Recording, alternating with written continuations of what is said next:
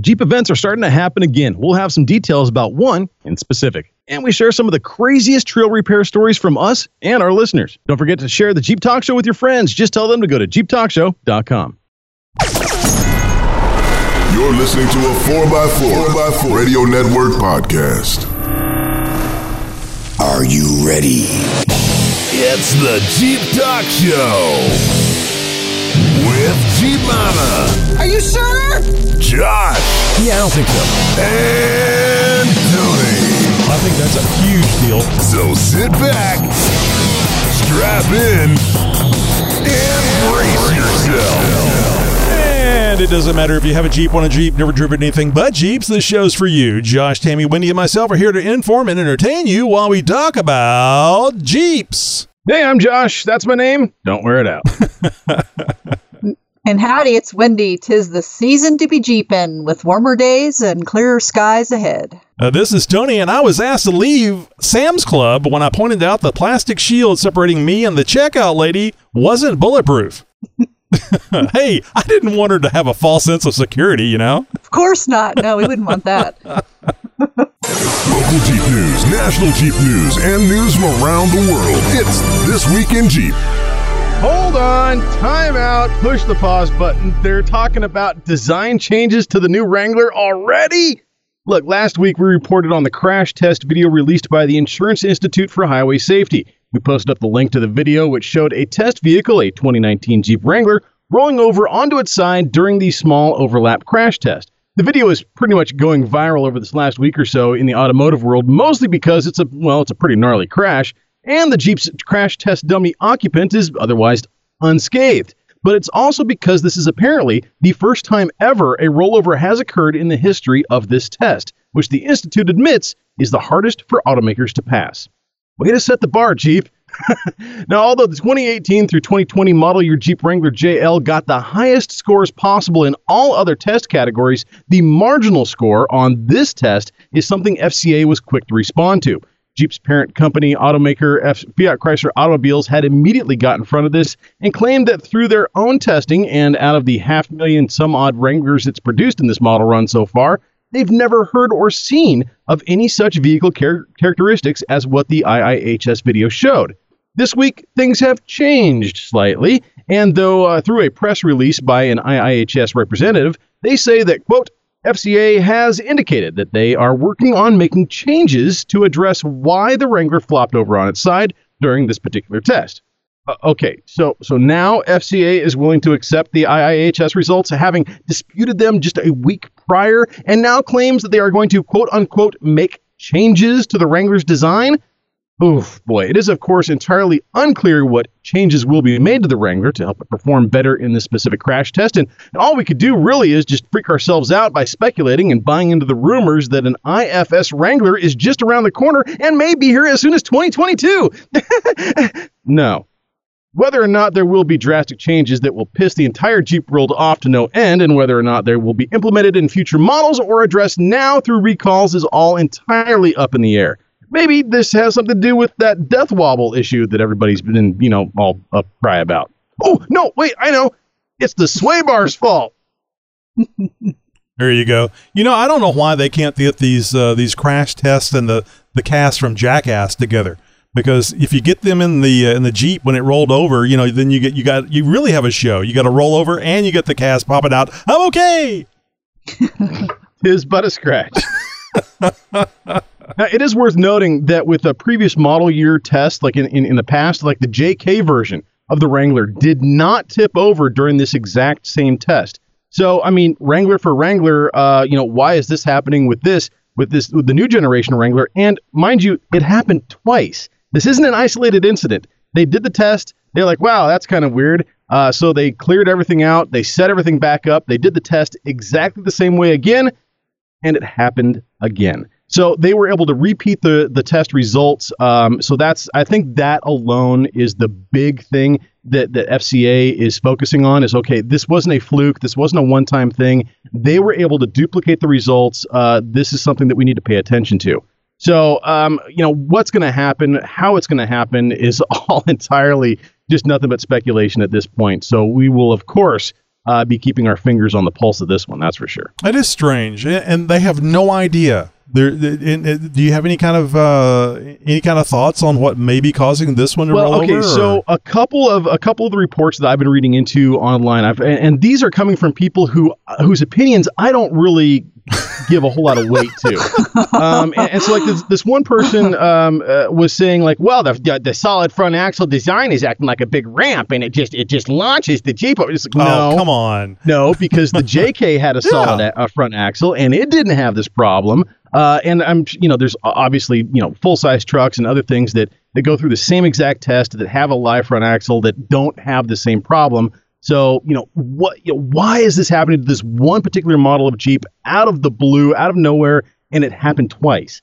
So it, it's definitely something that that there are definitely people looking into this. Uh, you know, FCA has probably uh, put a whole team of experts uh, to to you know really peel back the layers of the onion on this one and find out exactly what is going on, why it's happening, and what to do about it. You know, I don't recall when they started doing these tests uh, because uh, I think one of the design changes uh, between the uh, the CJ and the YJ was a, a wider track, and that was uh, because of the rollover issues that the, the CJ was having. Does this sound familiar to you, Josh? I'm, I'm digging way down deep in my memory.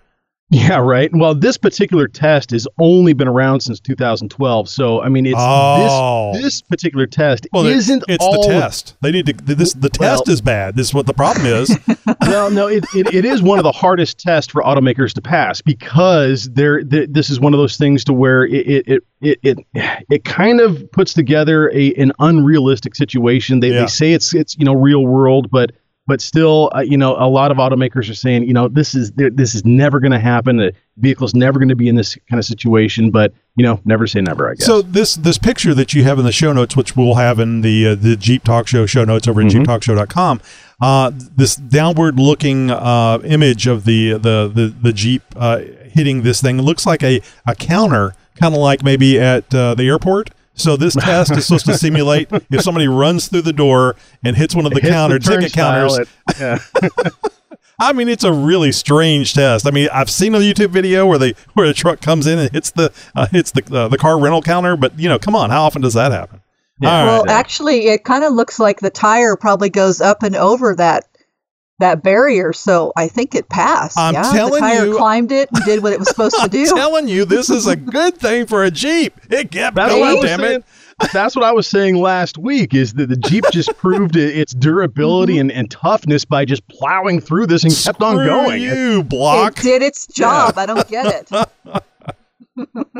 So yeah, what what happens from all this? Uh, we'll, we'll definitely be letting you guys know. Uh, I'm sure this is going to be some pretty hot news for for the for the coming future. Uh, so I, I imagine that FCA is going to make something happen uh, for, with this right away. I mean, we're, we're what just a couple months, few months away from the 2021 model year release. So yeah, this is something they definitely want to get in front of and and and fix right away. Hopefully before the next model year. It just would make sense to do it like that. A quick uh, quick fix would be for the uh, test dummy to lean outside the uh, the the driver's side. High side, high compass. side. So they'll put they'll put one of those little uh, little things out there, TSA or whatever it's called. You know, the you when when involved in the crash, make sure you lean outside your door. We recommend driving doorless.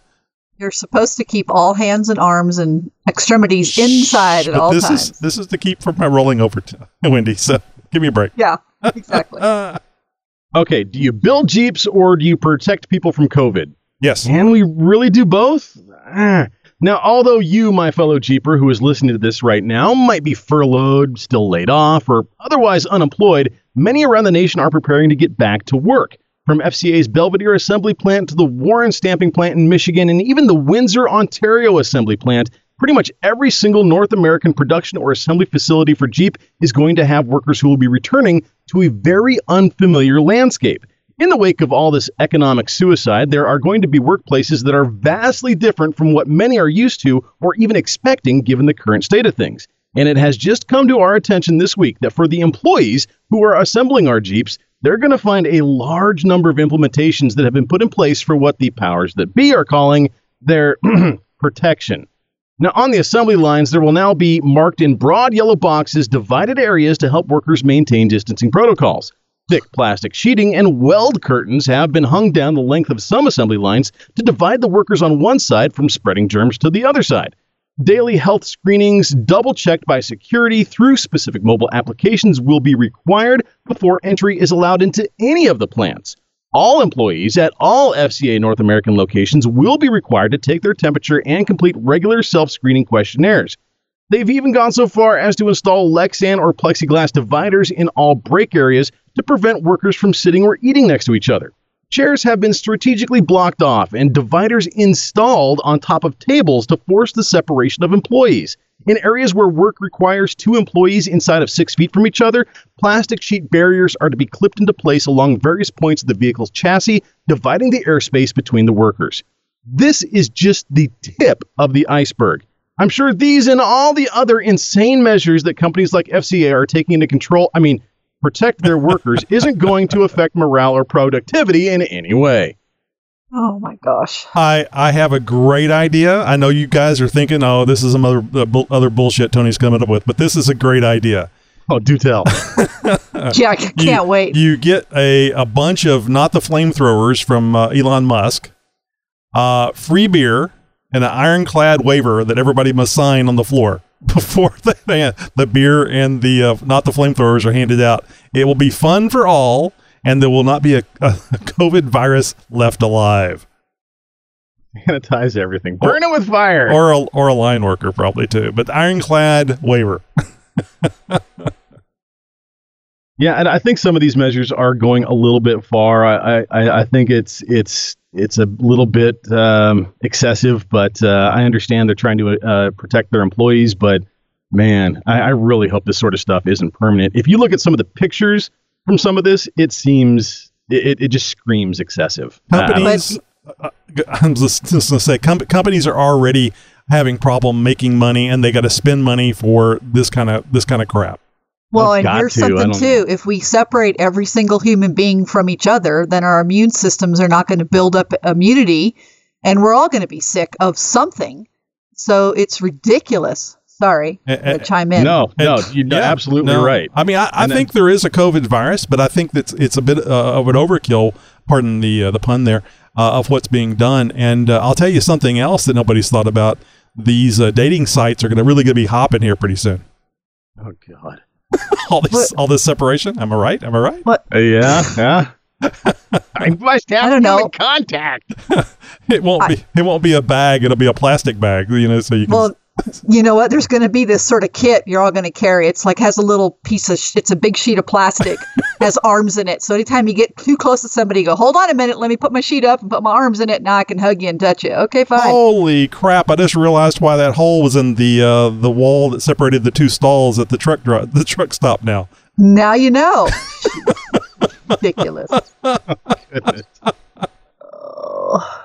No foot tapping here, thank you. All right, thousands of jeepers. Tony, I'm, I'm sorry. We got we got room for one more. I got I got No, I got three this week. we don't. Okay. All right. Well, this this one is in uh, out of your your home state. Uh, it was- It's it in a Texas now, story. come on. oh, I'm Texas. sorry. Yes, we had definitely have Oh, time, okay. All right. y'all. I figured we figured we have uh, at least a couple minutes for the great state of Texas. Thousands upon thousands of Jeepers and partiers alike are expected to pack the sands of Crystal Beach on the Bolivar Peninsula this weekend for the annual Go Topless Jeep Weekend event. Yes, it has not been canceled. Galveston County Sheriff's Office deputies will be working overtime and getting assistance from the Texas Department of Public Safety for the event, at least according to the Galveston County Sheriff Her- Her- Henry Trochesset. Hope I'm getting his name right. That's Harris County. 30 yeah right 30 state troopers will also be sent to the Bolivar peninsula to help with the event as well That ain't according no no not for It's geez. not enough. Now, according to the sheriff himself he says that the event last year was overwhelming there were more than 100 arrests at last year's go tops event and six individuals were flown off of the peninsula to hospitals by life flight helicopters. Deputies responded to more than 400 911 calls in that one weekend alone. Come on, Jeepers, we can do better than that. Yeah, but the kids love it. And those are rookie numbers. Can we get those numbers up? I'm, I'm sorry. I'm just kidding. I'm just kidding. now, although officials believe that they are better prepared this year, they also know that trying to enforce social distancing will be almost impossible. Over You the think? last several weeks, yeah, right. Over the last several weeks, more and more people have been showing up to the beach in what is likely a case of mass cabin fever. Now, according to the sheriff's office, most of them have been families and have been well behaved, but his office worries about the group of people that are due this weekend. Billboards, posters, and even a plea from the sheriff himself say that, quote, if you wouldn't do it in front of your parents and your grandparents, don't come to the beach here and do it. Great advice and well put, Sheriff. And I'm going to ask if there are any Jeep Talk Show fans down there this weekend that you help represent the show and the Jeep world as a whole in a positive light. Have fun going topless this weekend in Texas, and please be responsible. So I'll remind you guys, uh, Wendy. I don't know if you were listening to the show a couple of years ago. Whenever I uh, uh, went down to um, uh, Crystal Beach and uh, was uh, hosted there by Jeeps of the Beach, Texas, uh, and uh, uh, it was the yeah, I think it was the first time I'd ever been, and uh, uh, I I, I'm, I remember this saying, you know, a nude beach sounds like a great idea until you get there. Uh, I'll just leave it as like that. I mean, if there Wait, are- if there were ESPN swimsuit models taking their tops off, that would have been one thing. But that's not what it was. So is this event that kind of crazy? Is that It what we're talking about? People doing crazy stuff? My wife asked if we could leave, and it was 4:30 in the afternoon. Wow. Yeah, Yeah, just imagine what it's like when the sun goes down. uh, Mm. yeah. Well, that we'll, we'll have to imagine it because Yeah. we left. I was ready to So- go. I don't, you know, me getting out and uh, being around uh, people in public is uh, is good for at least an hour for So both of going us. top, going topless is not what we're what we're thinking here on the show. It's what they're thinking in Texas. let's just let's just say there was Jello shots a mini being handed out. Oh my boy. gosh! As- wow. Uh, It was a great show. I mean, if you love seeing gorgeous, absolutely gorgeous Jeeps and uh, the tops off, and uh, uh, actually, I think they should have banned the the non Jeeps that were out there because it's a Jeep event. Damn it! But uh, oh, just a parade! You just sit there and watch all these beautiful Jeeps drive by. That was Wow. wonderful. And you know, That of would course, be cool. yeah, the you know the the wind, the breeze, the sand, the the heat. Oh my God, the heat Sure. and of course uh, the the beautiful uh, ocean there, the Gulf of Mexico. So it was it was very nice, but uh, yeah, whenever uh, when things start getting uh, oiled up, uh, things start slipping off. Jeez. oh, no. Well, if you got a news tip or response to any one of our stories, be sure to let us know what you got to say by phone or by email. A number of ways to reach out to us. Just head over to jeeptalkshow.com slash contact and find out how.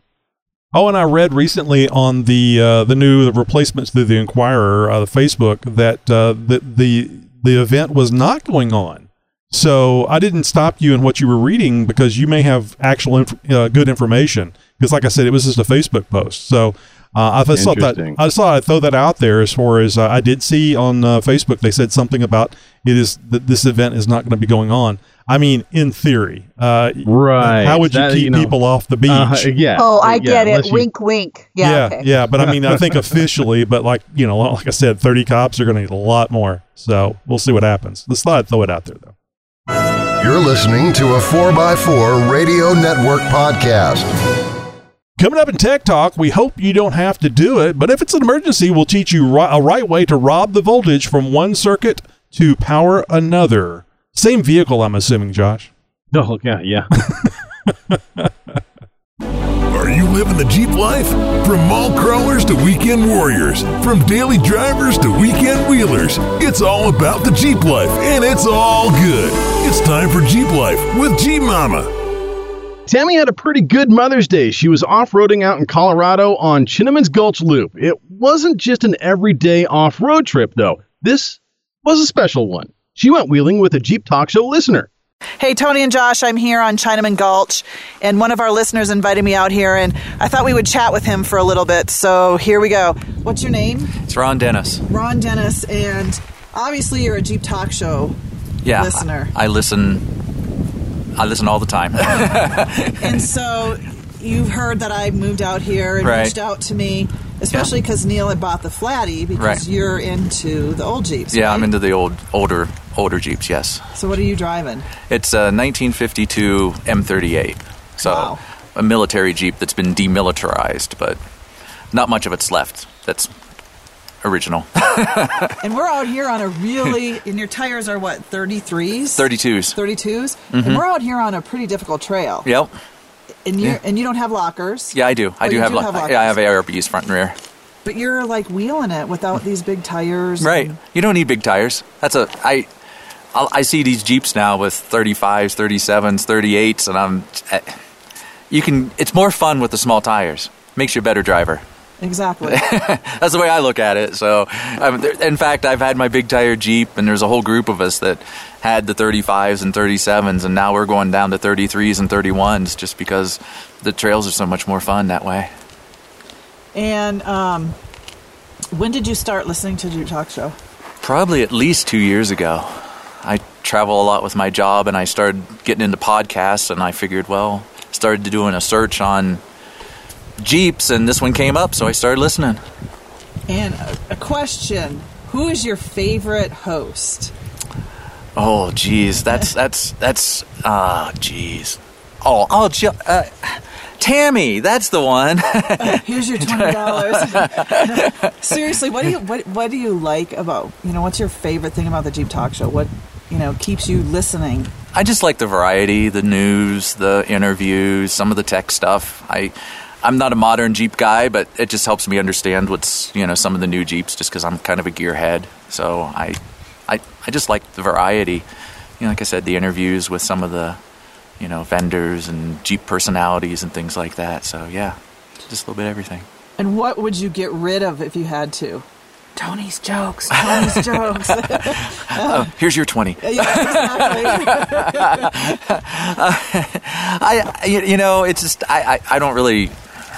I'm not a good good critic. I don't know. Just No. just every once in a while you get a guess it's not as interesting as the others. So Right. it- that that one, you know, I guess it's Right. So um, So you used to live in Ohio, yes, and you moved out here because because of the jeeping. right, exactly. and how would you compare East Coast to West Coast? Lots of mud, and you would spend two days cleaning off your jeep with a power washer, and never get it clean. Out here. I mean, you can see my Jeep. I- I've been wheeling it a year now, and that's how dirty it is. Right, and so it's that I like rocks more than mud. right. Um, the scenery, and the thing is, I can be. I have days worth of trails just minutes from my house. So I mean, I can. I mean, you see what we're on today. I mean, you see how far we drove Right. to get here, and there's trails that are even closer to my house than this. So I mean, within five minutes, I can be on a paved road and be, then be on a fourteen thousand foot mountain. You know, so it's just unlimited jeeping out here, unlimited. Well, I want to thank you for inviting me with on this awesome trail, and I hope we can wheel again soon. Oh, definitely, definitely. I I'm always looking for people to go out with and Right. share some of this great, you know, Colorado mountain wheeling. So Thank you, Ron, and I hope we get to wheel again soon. yeah, happy trails to everybody.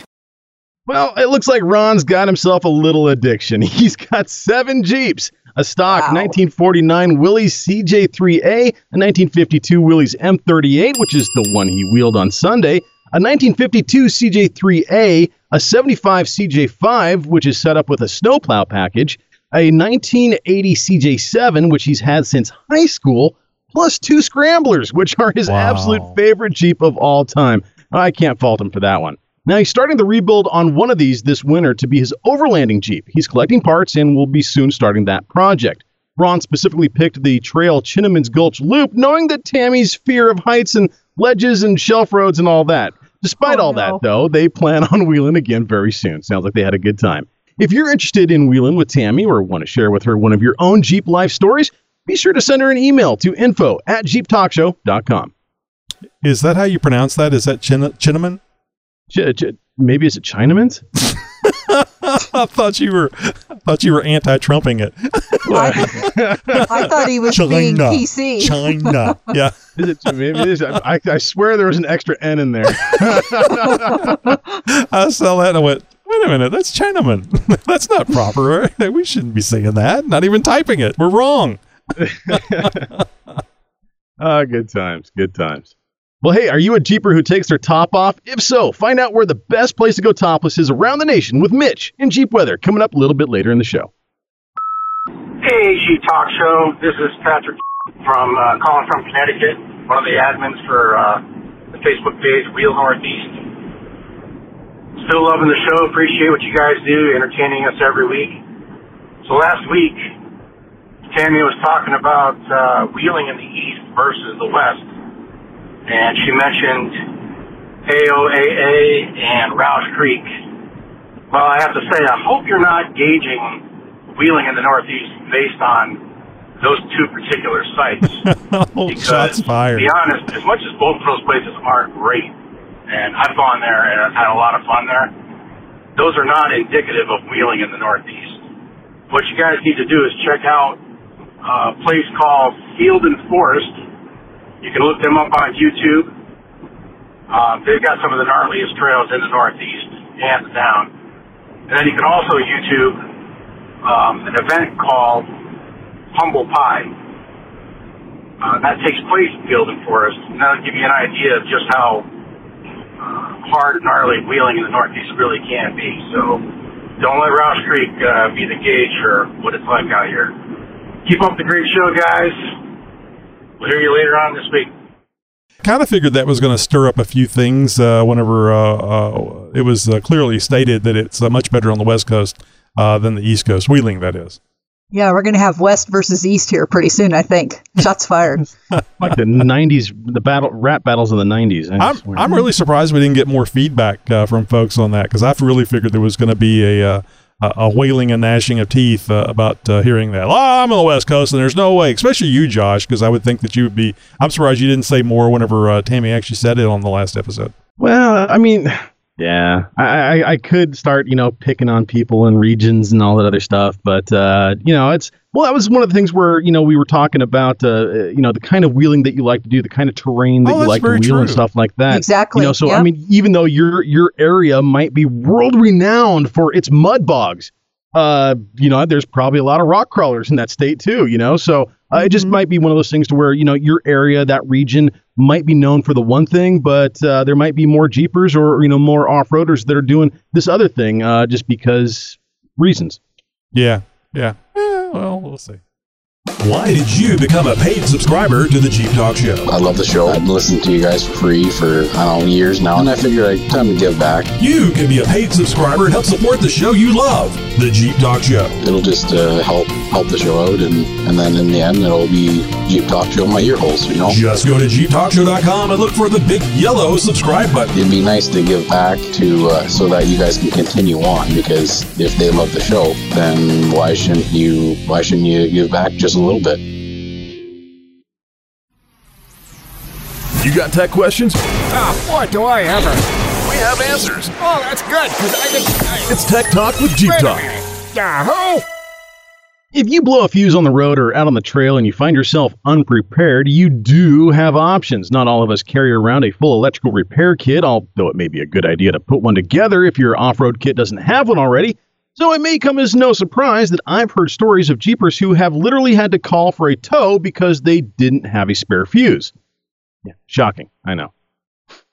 So if you find yourself in a situation where you popped a fuse and you don't have a spare, I'm here to help. Now, although not all fuses are created equal, your fuse box, whether it's the one under the hood or the one under the dash, will likely have most of the same type of fuse.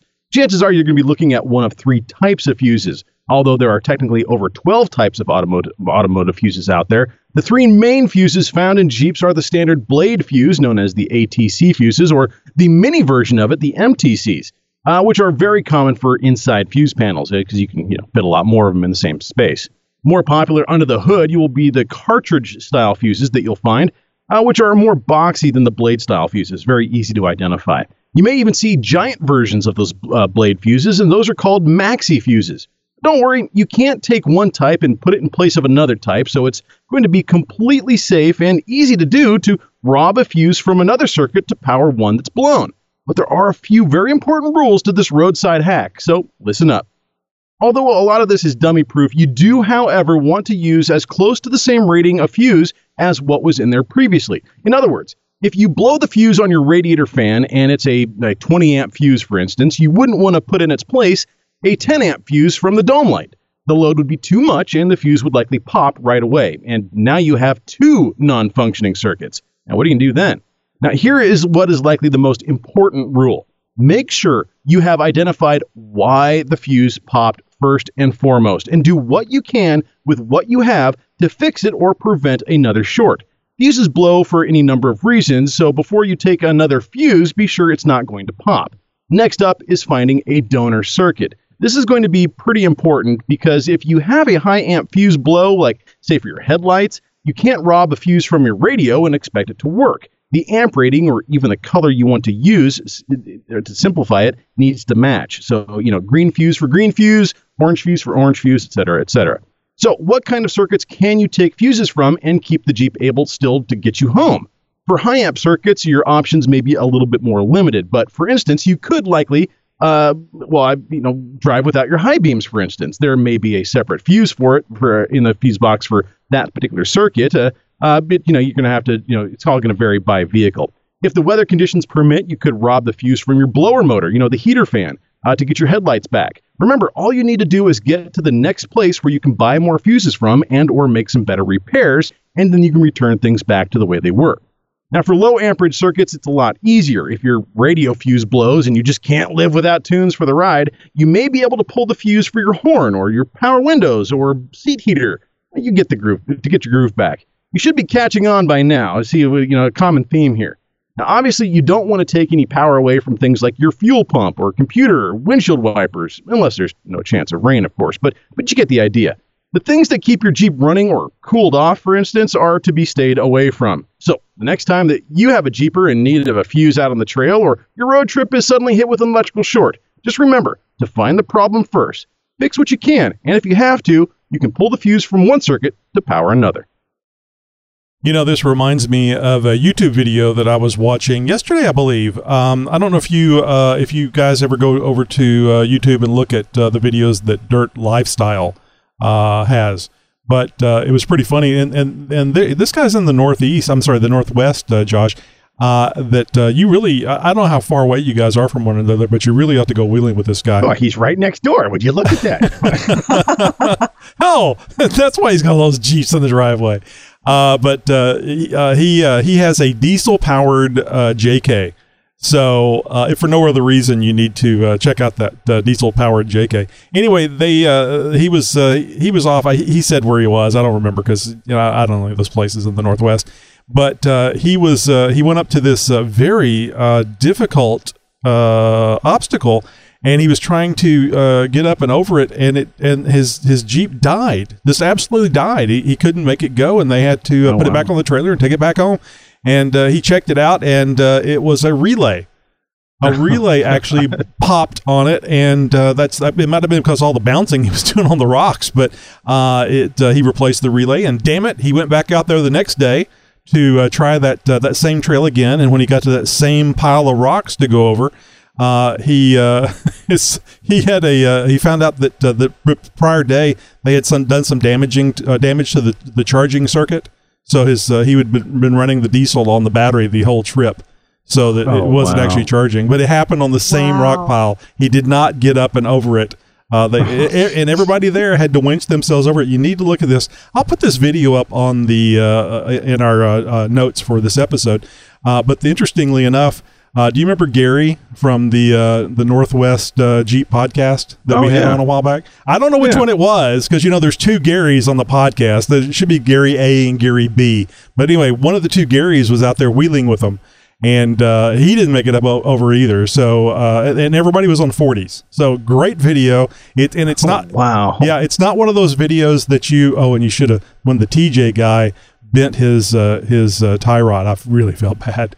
Uh, but you could see it hit the rock and just pull up over the rock, and there was a nice big bend in it whenever he uh, uh, got Oh, winched man. out. Anyway, good video. Check it out. Uh, Dirt Lifestyle on YouTube. I, I, lo- I love his description. This channel is all about my prime my pr- two primary obsessions: building one of a kind vehicles and breaking them outdoors. Life is too short to stay on asphalt.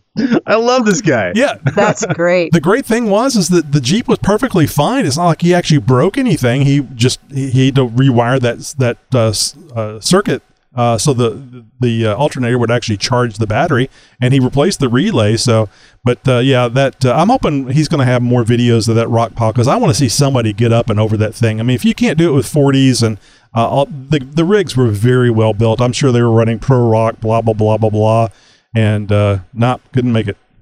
Well, I just uh, subscribed and uh, liked their Facebook page, so uh, yeah, now I'm going to be checking them out. I'll have to double check, but uh, I believe this is the one. I don't want to play it right now while, the, while we're recording the show, but I believe the the name of the episode is Epic Off Road Recovery. Uh, five broken Oh, rigs and my engine. Dot dot dot.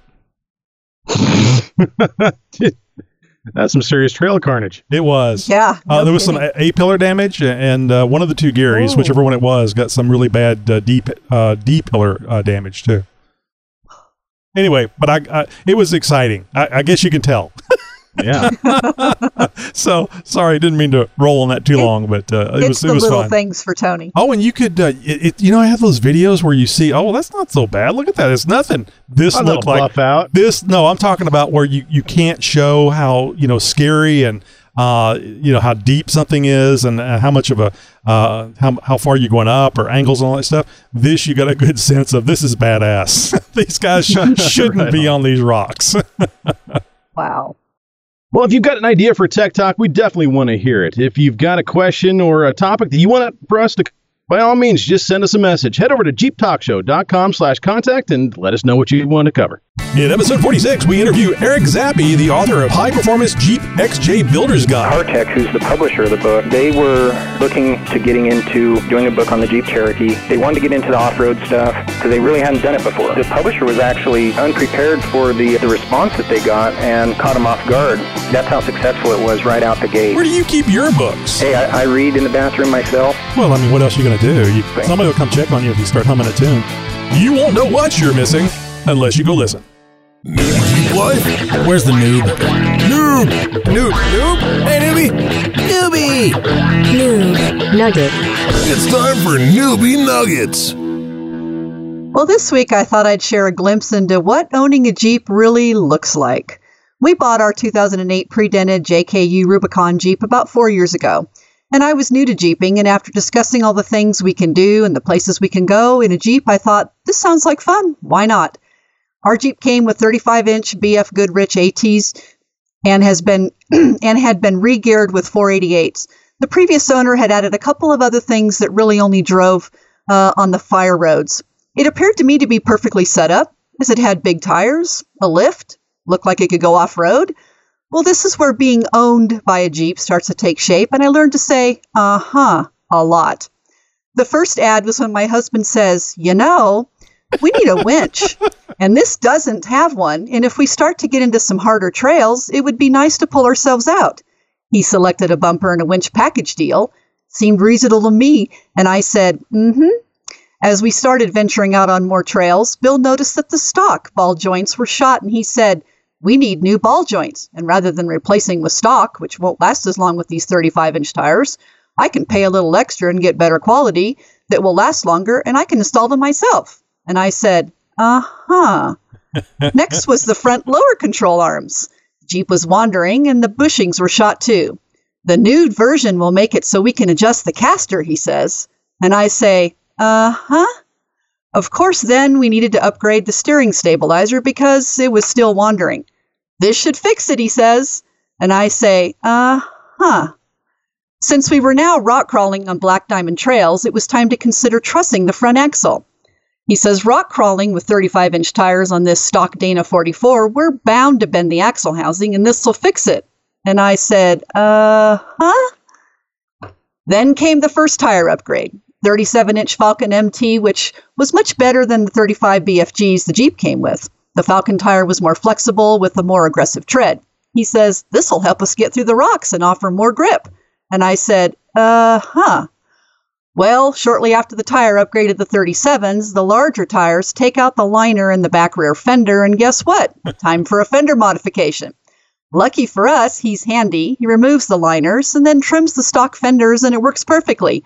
Finally, we don't need to buy anything. And I say, Yahoo! Next, I hear, we keep hitting the stock Rubicon rock sliders, and I'm afraid we're going to do body damage. If we had better rock sliders from GenRight, we would slide off the rocks easier, not get stuck, and not bend the body. And I said, uh huh. As we continued to explore new trails, the concern now was the undercarriage. He says, You know, if we had a skid plate system underneath, we won't have to worry about taking out the gas tank or oil pans. And I think, wow, that sounds reasonable and a good safety upgrade. And I say, uh huh. So we added a rock hard, a rock hard three piece skid plate system, and it really has been worth it. Then we started venturing to off road shows, and lo and behold, we find new upgraded LED headlights. I say, What's wrong with our headlights? He says they're dim, original, and these new headlights are brighter and will make it easier to see on the mountain roads. And I say, Uh huh. Next, we attended a huge Jeep event and actually won a three and a half inch FabTech lift kit. Now we have to upgrade our suspension with all those new parts. Well, at least we didn't have to buy them. After we got to drive a Jeep on Nexen tires, we were sold. We now needed to upgrade to the 37 inch Roadian MTX tires. These tires turned out to have more grip and sidewall stickiness, and that has been a perfect upgrade. Nothing else needed for that upgrade. Yahoo! Next, he says, you know, if we want to crawl at night, we need more lights on the Jeep. Absolutely. So, side lights were added, and I said, uh huh. For those not familiar driving up the mountain roads, they can be tough for our year of Jeep. The 3.8 liter engine really struggles to maintain power, and the, tr- and the transmission isn't great for mountain roads. Well, one day we fried the transmission, and guess what? We needed a new one. And I said, well, you have to fix it if we want to continue to drive the Jeep. So last week we finished a trail run on a fire road, pretty easy trail. And after we got home, I saw Bill under the Jeep checking things out like he always does. And when he got when he came in, I said, "Everything okay with the Jeep?" He says, "Nope. The upper control arms in the front need replacing." And I said, "Uh-huh." So the moral of the story is we love our Jeep, we love off-roading. If you Jeep a lot, one day you will need to upgrade and add on. If you only drive on the highway, there will be less things to add. But if you do any kind of off roading, you will eventually see something on someone's Jeep, test drive someone else's Jeep, or just need to fix something you broke on the trail. Now, intentionally breaking something on the trail doesn't count. Bottom line is, you will want to or need something else to add to the Jeep and for your comfort. Even if it's your husband's lame excuse to get awesome upgrades for the Jeep, if you start to hear the words, you know, or we need a new, get used to saying, uh huh. okay, so you guys, do you have any funny stories you can share related to the never ending, never ending upgrades on your Jeep? Oh boy, do I? Who doesn't? you know, it, it's it's you you become a Jeep owner long enough, um, you'll eventually hear the words while you're in there. You Mm, might as well dot dot dot. You know, fill in the blank. uh, it's one of those things to where you know i- i- if you're if you end up finding yourself uh, doing an upgrade on your Jeep. Uh, oftentimes uh, it involves some disassembly, uh, you know, some reassembly, uh, some tricks and trade, you know, tricks of the trade, that that sort of stuff to to really get things to happen right. And and it's one of those things to where you know, well, if you're going to take off that one thing, you might as well while you're in Yep. there, you know, do this one thing. And so it's it's it comes to you know, okay, well, yeah, while you're doing the ball joints, you might as well That's while right. you're in there do your wheel bearings too, re- refresh those seals, you know, and all of a sudden this this one part turns into three trips to the part store, and you know you just tripled your your your your cost repair, you know, the repair uh, cost of repair. So yeah, it's it's there's so many times that when you start getting down the trail of of upgrades and modifications and stuff like that, it oftentimes is a lot less simple than you think, and it's like, Yeah. well, I'm just going to do a brake job really quick, and next thing you know, you're you're into, into things a lot more than you thought. So it's it's what You know, owning I- a Jeep is all about. It's it's just part of the territory, I guess. Well, it's part of the fun too, and it's something being brand new to Jeeping. I had no idea. Of course, he knew what he was doing, but it's funny how you look at a particular Jeep and you think to yourself, it's all set up. What do we need to do? So I think these conversations have happened over the last years where he will come and say, well, we need to do this. And I'm thinking, what? Wait, why?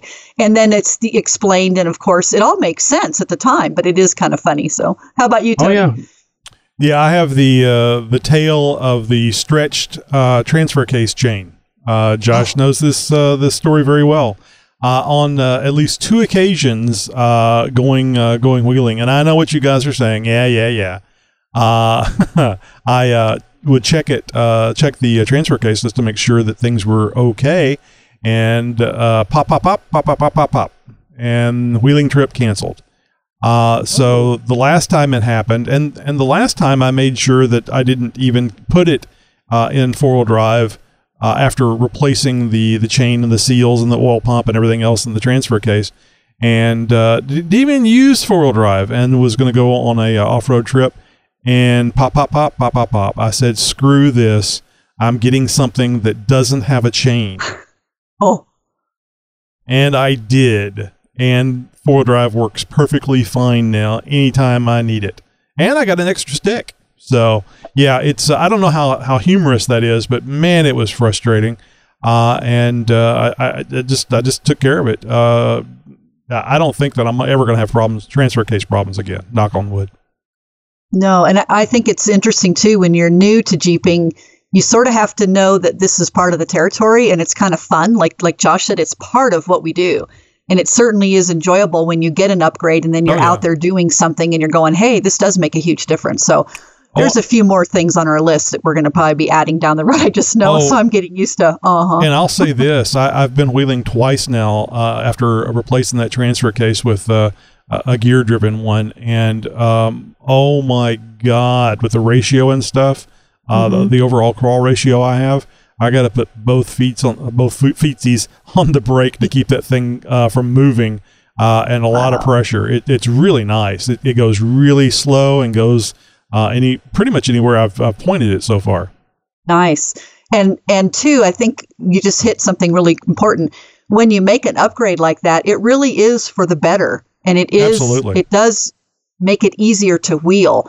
So although it might be hard to justify at the moment, oh my gosh, I need to spend or I have to take the time if you're doing it yourself and maybe the Jeep is out of commission, I do think it does benefit um, in your experience. So again, depending on the level of what you're doing, if you're just doing highway driving or simple roads, there isn't going to be as many of those upgrades, I don't think. But you know what? They're out there, and boy, that's the fun of it. So Oh, quick question for you: Does uh, does Bill listen to the show? And if he doesn't, say yes.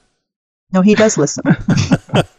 Bill, uh, there's something that you may not have thought of, and because uh, Wendy didn't mention it here in the list, uh, you might want to look into long arms, both front and rear, for your uh, for your Jeep. That would be really Great. good. Thank you, Tony. All right.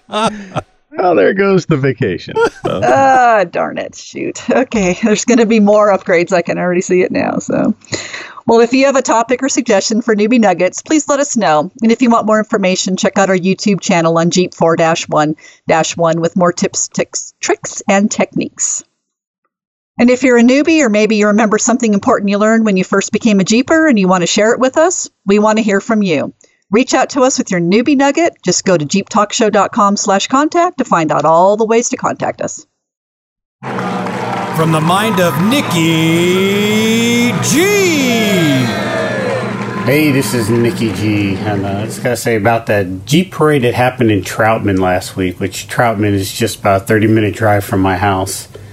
Yeah, 300 Jeeps showed up. And uh, if you look at the video, there's 299 Wranglers and one Mook in a red XJ. Hats off to uh, NC 4x4 that really took the reins on that and organized it and I think contacted the local police, which kind of made me a little nervous, but it, it worked. And uh, so I, I got to touch on last week's show a little bit. I grew up in northern Ohio where there wasn't too much wheeling. So our highest peak was the corn in July. And I went wheeling with my uh, brother who, who lived in uh, Southern California, which was more desert style racing. And uh, I didn't enjoy that too much. They, they, they believe in the pack in, pack out policy, which as you should. But uh, long story short, there was a bucket of poop in the back of the truck, which made me very nervous, especially in off-camber situations. and uh, so I, I do. I live on the East Coast, uh, Central North Carolina area, and uh, Uwharrie's in right in my backyard. So that's usually where I hang out. Although I did discover the Lin- Linville Fall area of North Carolina with many, many miles of uh, unmaintained roads, which are kind of mild trails, but a, lot of fun. But uh, if, if you're into the woods in North Carolina, you're uh, about a hundred times more likely to see me than Bigfoot. But that's not why I'm calling. I'm calling today to find out if there's a funeral procession at night. Do you have to drive with your lights off? Asking for a friend. All right, boys and girls, I'll uh, chat you later and you have a good one. Bye. so bear with me here. Uh, I think this will work. If you're carrying around a bucket of poop in the back of your Jeep, Uh huh. wouldn't you be concerned if you were in a off Charmin position? Ha ha ha ha. I think it worked. Well, I think that was a good one. I want to keep that one. Josh is visibly ill. I, I'm Well, and- contemplating quitting the show. After that one, I, that's I, there, that's where the line is drawn. Tony. Yes, pretty but it was nice to hear the rooster. He's back. We're yeah, good. I thought you'd or mention that. a replacement, whichever you know. Yeah, Yeah, Henry. Henry or Henry too was Yeah. uh, audio bombing the, uh, the the call there, so that's that's good.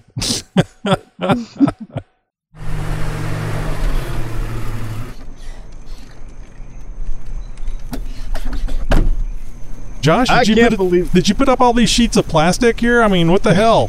what are these red X's? Right in, right in between all the chairs, there's uh, you'll see some tape on the ground. Uh, one way around the campfire only, please. Uh, we don't That's want anybody right. bumping into each other. There's no doubling back. Well, I suppose you're wondering why I call all called you here today. Uh, no, it's uh, one of those things where you know you're, you're up. uh, you know, you're up around the campfire, uh, you know, a day of wheeling and everything, and and you know, Jim Bob over there. It's any wonder he was even able to make it back to the campfire, and, and it's those things that every every so often happen on the trail. Maybe they happen on the side of the road, and you really don't have what you need to take care of the situation properly. So you jimmy rig something, you you hack something together. It's improvised, it's custom, it's makeshift, it's whatever you want to call it. I want to hear those trailside or roadside repairs that were made of just nothing but pure magic and luck. Uh, you know, the kind of things that, you know, I, I can't believe I made it home on that. I can't believe I pulled this out of my you know what and it worked. Uh, and, and I've got a couple few of those stories uh, as well. Uh, you know, everything from from you know really quick repairs to uh, I can't believe I made it home on that. honestly, uh, so you know I want to I want to hear from you know our co-host. Uh, you know I want to hear from the guys uh, around the campfire side chat here, um, and I want to hear from you uh, about what are kind of those repairs, those just out of the blue, just weird. I can't believe it even worked. Kind of repairs they ended up coming up with, whether it was you or somebody else working on your rig, or it didn't even have to be your rig. It could be you doing something else on somebody else's rig. Uh, but any of those crazy MacGyver-like repairs, I want to hear what you what it was and what what you came up with and how it worked out. So, uh, Tony, have you have you ever uh, you ever done anything like that? No, I've never had any any, any issues. Uh, so yeah, I have. But let me before we go on that, uh, let me just uh, introduce everybody, and uh, we can. oh, we have we have people. we well, we have all these people around the campfire.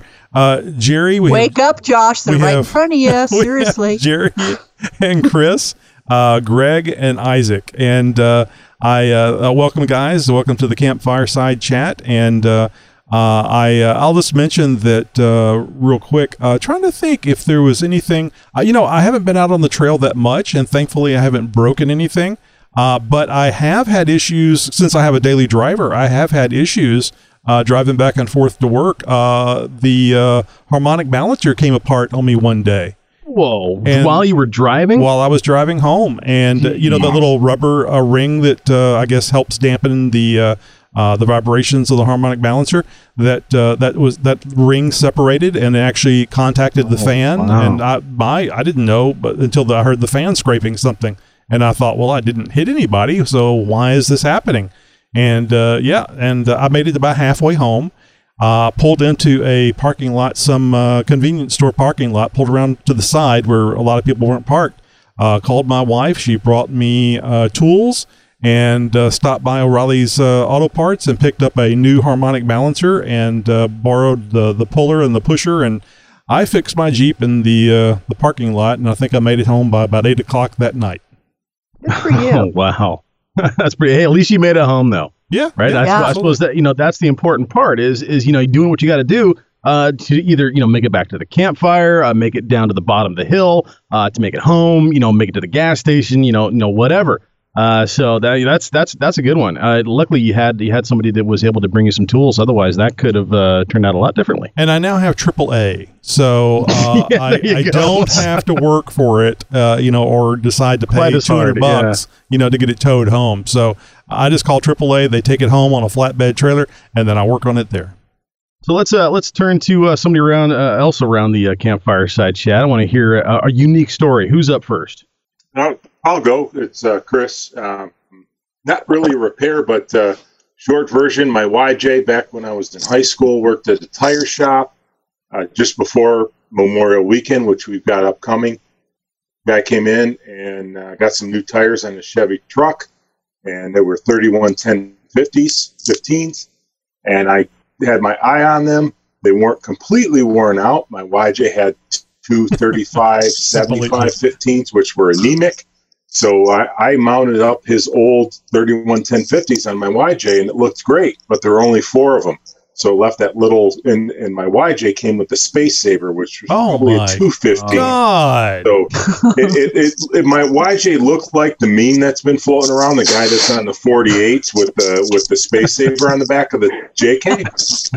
So went up north. Uh, was going up north right after work with some friends, and uh, we're out on the trail and and in a bit of sand. So we aired down. I aired down just to get through the sand and uh, hit a stump and bent the wheel and separated the bead from the tire. And there may have may or may not have been some underage drinking involved, but um, we Yeah. decided well, That's a well, lot. That's a lot of well- drinking when you're not sure if you were drinking or not. exactly. The the wheel, the wheel was bent pretty good. We, we could see that. And I said, "Ah, ne- "Never mind. We're going to take it back. We're going to drive it slow." Drove it, and, and again, we were out in the woods. We drove slow back to the campsite, and then uh, uh, pulled the wheel off, and then got a uh, fit all, or better known as a crescent wrench. Bent the wheel back and uh, found an air compressor and aired it up. And I, I, I didn't want to put the space saver on because I wouldn't have been able to drive normal. And uh, the tire aired up, and it looked like something from Alien with all of the bulges and, and just the, the the the belts ripped and everything. And it was on the right front, so I rotated it to the right rear and drove home uh, the next day later in the afternoon. And uh, it just was bothering me the whole time. And people were actually in traffic pointing and, and flagging me down that something was wrong with it. It was going to explode. But it You was have fine. a I- problem. I, I got yeah, exactly, exactly. Like stop, stop! You don't understand. And uh, yeah, it's got blowing up. and, uh, it's blowing up. yeah, it was it was cool, but uh, yeah, definitely not the brightest moment in my life. But I got home and uh, replaced the tire a couple days later. Oh, Good times. man. Good times. That's Lots a good one right there. Oh, that's Thank you for that. Lots of fun. I've got a story. It's an interesting one, but it's sort of the opposite end of it. Um, I was driving home to work, or driving to work in my 95 YJ, and it was like, I think it was negative 21 out before the wind chill. Oh my goodness. And most of the city was all like shut down, but my brilliant boss was like, no, we're still going to stay open we're still going to have people coming out to go shopping, even though everyone's supposed to be staying home. And so I was on the freeway. I hit some ice, spun out of control, and smashed into the median and bent my frame, broke an engine mount. Wow. And uh, my broke the fan shroud.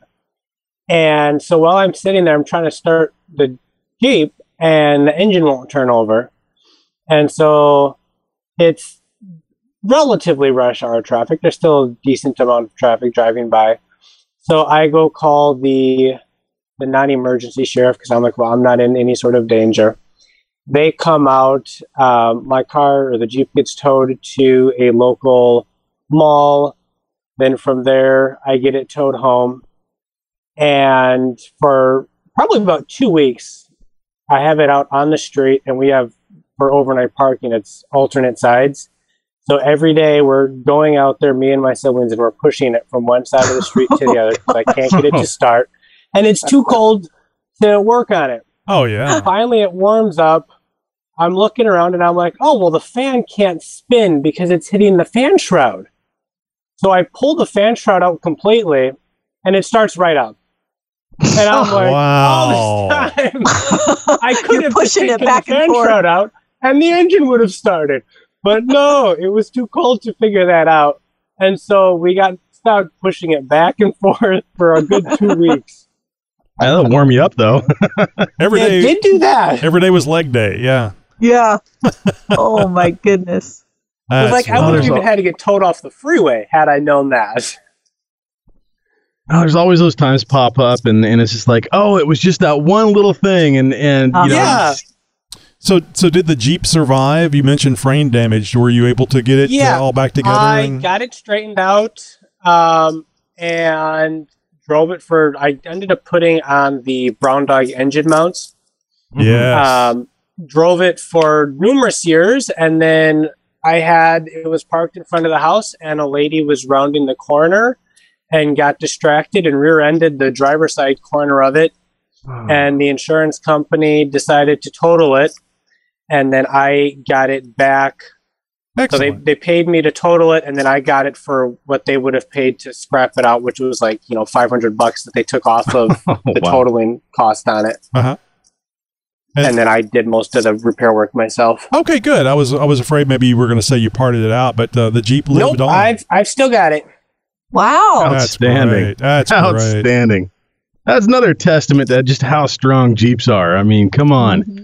I mean, my own Cherokee, for instance, I was uh, I, I I've told you know uh, a version of this story uh, a couple few times on the on the show. I don't know if I've if I've told the whole story though. Is uh, one of these times where um, I was uh, up wheeling with a group and uh, and I was uh, I was tail gunner. We were, I don't know five or six of us in the group or something like that, and um, there was this situation where there was a trail repair going on, and this was going to be going on for a while. And there really wasn't anything that I could do to help or, or anything like that. So me and another guy took off, and we were gonna go run this other trail real quick. And and so it's like on the other side of the mountain. We're gone for you know for a little while. Um, and uh, and it's just about three quarters of the way through it, and there's just a couple of rises and a couple of turns uh, before we're back to a logging road that will take us back around uh, to the other side. We can get back to the group. And uh, and as I come down over this rise, um, I, I you know noticing that I've been on this trail a bunch of times before, and I'm like, man, I don't remember having to do a three point turn here before. This is kind of weird. And I come up to the next corner, and it's even worse. I got, geez, I got a five point turn on this. This isn't right. There's something going on with with, with my steering. And and so I, I barely make it back to the logging road, and and I, I get out and I look. I was like, okay, everything kind of you know looks all right. You know, hey Sam, can you come over here and, and help me out? You turn the steering wheel for me real quick. And as he turns the steering wheel for me, I watch as my track bar just separates from the frame, and just the ah. mount just comes right off of the frame. It's like, oh god, that sucks. Well, I need that. you kind of need that. So yeah, what was happening was as I was as I was trying to turn the Jeep, as I was as I was turning the steering wheel, the axle was just shifting over to one side. it wasn't really turning at all. so um, it's like, okay, great. Uh, I need you to go back to the rest of the group, tell them that there's another trail repair happening now, uh, and and so I've got tools and I've got other things with me, and for the next hour and a half, I'm going through this trail repair that you know any OSHA representative or State Patrol uh, investigation service would have arrested me for immediately. Um, and, and is I mean, I've got baling wire, I've got zip ties, I've got ratchet strap. I had every ratchet strap that I had with me, which was no less than a half a dozen, uh, holding what is left of my track bar to the frame through whatever is left of the mount. You know, and things are over around the fender, around the hood, up and through the grill. I mean, it was it was an absolute cluster F. And uh, but it was enough to where I could steer the Jeep. So we get back to the rest of the group. Okay, um, I'm done for the day. Uh, I'm Mhm. packing up and I'm heading out. Uh, and it's just like, are you okay? You gonna be able to make it, make it home? It's it's driving. I should be fine. So I take off. It's about a it's 15 minute drive down the mountain to uh, to the actual you know the freeway. And uh, and so I make it down to there just fine. Uh, okay, in two wheel drive. Uh, you know I'm aired back up. All right, let's go hit the road and I'm coming up to speed. I get 35 miles an hour, 45 miles an hour, and the axle starts jumping around underneath the Jeep back and forth. I got death wobble like you would not it was just so happy to be going home. Oh yeah, no, it was wag- it's wagging its front tail. Uh, Oh no. so uh, on go the hazards. Um, I, I I pull off onto the side of the road. I tighten things up as best as I can, um, and I'm able to get like another five miles an hour out of it. So here I'm doing I'm doing like a max of like 40 45 miles per hour. I've got my hazards on going down the freeway. I've got it like just I'm stuck in like second gear just so I've got some compression to help slow me down a little bit. and I've got a whole line of traffic behind me. I've got to pull over a couple of times to let you know 17 cars go by because I'm you know I'm the guy who's holding everybody up. And uh, and so it's it's one of those times where I'm actually driving. I got the hazards on. I'm doing 40 miles per hour. Here's another group of cars that are coming up the mountain. Um, and in that group is the state patrol. Oh, he immediately no. flips on his lights. He immediately flips what on his the lights. hell are you doing? Flips, That's flips right. a Yui, comes in, and tears in behind me. You know, around another car into oncoming traffic, gets in behind me, pulls me over. Oh no. What's this all about? So okay, you know, he's like, "Why do you got your hazards on?" Because I just suffered some severe trail carnage, and I, I'm barely able to drive this thing home. You know, I clocked you doing 75 miles per hour. no, you didn't. No, you most certainly did not. And here, let me show you why. And so I proceed to go through this whole freaking diatribe of telling the state patrol officer exactly why my Jeep is incapable, uh, physically incapable of going over 40 miles per hour. And and and I'm showing him everything that happened. Well, I'm telling him the whole then. story. And and you know what he did? He decides to write me up for a fender flare violation. Yeah. I was going to Oh. go for I was gonna go for a window tent personally, Out of but all of that, really, guy, you know, I'm I'm I'm I'm barely able to make. I'm barely driving. You can tell I'm in a situation right now, and out of everything, you just you- you're going to try and threaten me with a speeding ticket, and when that clearly is going to fall flat, you've got nothing else to fall back on but a fender flare violation. F Wow. you, Oregon State Patrol. Wow. He was definitely not paying attention because he obviously flagged the wrong vehicle. and- get everybody behind you. and who could know who could have been doing 75? You were blocking That's traffic it. for 17 That's miles. it. There, there was there was nobody in front of me. Um, uh, at least not within a you know half mile to a mile. Yeah. Uh, the, the, there was a string of cars behind me, maybe five or six. Um, and then he was in a pack of cars that was maybe five or six vehicles, and they were heading up the mountain. So you know, I don't know where the hell he got Oh. 75 miles per I, hour from. I It think sure the his, hell wasn't I me or think his anybody in my machine was wrong. Could it be that he uh, saw the flashers and he assumed that you were speeding through traffic because you had to, you know, get home and take a nap or I don't no, know? No, he said he clocked me doing 75 miles per hour. He's what a liar. Well, you know, I, I know this because I watch uh, police shows on TV, but the cops can lie. So the hell Really? you say? So, yeah, that was that was just one of my uh, interesting trail repairs and, and sort of uh, what happened with all of that. Uh, I want to hear somebody else's. You got anybody else got an interesting story? I don't think anybody can top that. well, I think that was the point of the question, Jerry. Uh, that's the reason why he came up with that topic. I'm going to top everybody with this one. No, no, not at all. That's not a topper. So I, I have one. So Please. we're out on a uh, a Jeep event and we're in a group. We're not leading. We're we're just participating in this this group. It's supposed to be an easy trail. The leader decides to take people off to a little side shoot of this easy trail because there's a view of the whole entire valley. It's it's pretty awesome. Well, there's a lot of Jeeps in this group that are brand new and or stock, nothing really going on. So this guy driving, there's a shelf that you kind of have to slowly you can get up and over. It's not a big deal, but he decides that he puts more pedal into it. Let's bounce myself up on it. So he's bouncing, bouncing, bouncing. Well, sure enough, he breaks his drive shaft. and it's a Uh, good break. yeah. Breaks it toward the front. So, you know, Bill's very handy. There's quite a few other people that have some tools, but nobody has all the right equipment. So, long story short, we end up, um, they used zip ties and then they used uh, tie downs because that's all anybody sort of had to be able to hold it all together. And they were just trying to get him off the trail. He was blocking those of us who'd gotten ahead of him. We couldn't get down to go on our merry way. And there was about four or five other Jeeps behind him and so they couldn't get up to see the view. So I felt really, it was really kind of weird.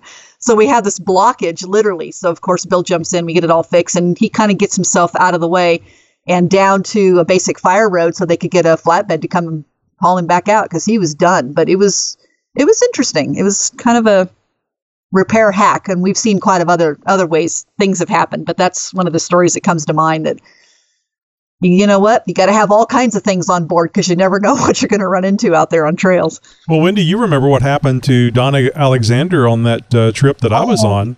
Yeah, I should have Bill, shared that, huh? Bill was in, involved in that one as well, uh, where the uh, uh, the the rear passenger wheel, 37 inch uh, Nexen uh, Roadian, popped off of uh, Don's uh, Jeep, uh, just Well, driving, and it wasn't even a, a bad trail. It was just kind of a It- trail to another yeah. trail. It, Did the it wasn't tire pop even the off tire. the rim or the wheel pop No. off the Jeep?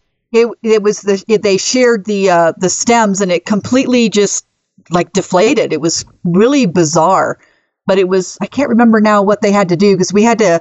So we're in an area where there's no cell signal. So I go and hike to the highest point I can find to get a hold of the Jeep shop in town to say we need this part. And Bill's yelling to me what I'm supposed to relay back and forth. Remember that, Tony? Oh, yeah. I'm up on that hill up there, you know. Um, and then it was decided that the group was going to go on, and then somebody else was going to go back, and so most of us stayed Yeah. uh, with the jeep, and we just waited for the part to part to come back. But I So can't remember what the with, part was. with the tools that uh, were there, and then they, I think there was a uh, electric uh, torque uh, there drill was thing that, yeah. that Bill used. Oh, I know what it was. They It was removed- the it was the bolts that hold the wheel on that sheared. That's what it was. He lost all the bolts, yeah, Oh, the lug uh, nuts. the lugs, not the stems. Yeah, the lugs. Right. So uh, Bill had to remove. Uh, it wasn't just Bill, but primarily Bill Right. had to remove the axle from the Currie Rock Jock uh, rear axle, and then they hauled that axle uh, down uh, the mountain to get uh, the uh, new shop. studs Oh, pressed in new it. studs pressed in. Yeah. Wow. oh, and by the way, uh, the uh, the Rock Jock studs uh, are uh, uh, you have to have specific Rock Jock studs because regular studs are a tiny bit too big. But if you got Yep. a, if you got a big enough hydraulic press, you can press them in, Yep. and that's how they Which we fixed didn't it. have on the trail. That's right. I forgot about that one, Tony. That was good. Oh my gosh, funny stuff we do. Yeah, it was a lot of fun. Oh man, this is this is one of those topics we could go on for hours with. Uh, Well, let's do that. Uh, the way, yeah, sure. A whole new, whole nother show, just nothing but trail repairs and hacks and stuff like that. No, Man, that, that this week on fun. trailer trail repairs, we have the Zoom people, and uh, Yeah. So, So, did Tony, anybody get else there? on the? Yeah. Anybody else have an idea or want to share a story? even uh, if it's not trail repair related, jump in. It's the you know campfire, I think they went and got hot chocolate with some liquor in it or something. and stop peeing in the fire. Damn it! Well, good times there. Some good stories and uh, and definitely some uh, some interesting repairs. Look, we all find ourselves in that situation where we may not have what we need to make the repair, but we make it happen, and uh, and we get ourselves home. We get ourselves down to the trail. We get ourselves to a tow truck, something like that. And that's just another part of being a jeeper. You know, is is uh, is having that ingenuity and and uh, and creativity to come up with a solution to a problem. Uh, and and man, it's especially when you got you know several Jeepers uh, all together, you'd be you'd be amazed what uh, you know a pack of Jeepers can come up with for a repair. Oh, absolutely. So we're doing this each and every week, and if you want to join in, we'd certainly like to have you join in on the campfire side chat. Just go to jeeptalkshow.com/contact and find out all, all the ways you can reach out to us and join in on the fun. And if you do want to, uh, you know, call in and, and be a part of the live show while we record this, uh, well, we are uh, we are inviting uh, our listeners to uh, to become part of the fireside chat. Uh, just look for ways to do that through our Facebook posts. We announce that, and we'll provide you a link to a Zoom meeting while we, we record the show that you can join in on and have some fun with us. We'd sure like to have you. And hey, don't forget to go to JeepTalkShow.com to see the latest events from around the nation and in your hometown. We do have a couple that we've posted up here that are supposed to be happening, so it's uh, not all bad news. Again, head over to JeepTalkShow.com and check out some events that are going to be happening very soon. That's it for the show for this week, my fellow Jeeper. Until next week, be sure to friend us on Facebook. We promise Tony won't make you regret it for at least the first year. And as always, thank you for listening to the world's most downloaded Jeep podcast. No, seriously, if you see my Jeep with its expired tag sitting in the parking lot and I'm outside the DMV with my hands up by my face, peering into the window, chanting, open, open, open, open, open, please don't call the police. Podcasting since 2010.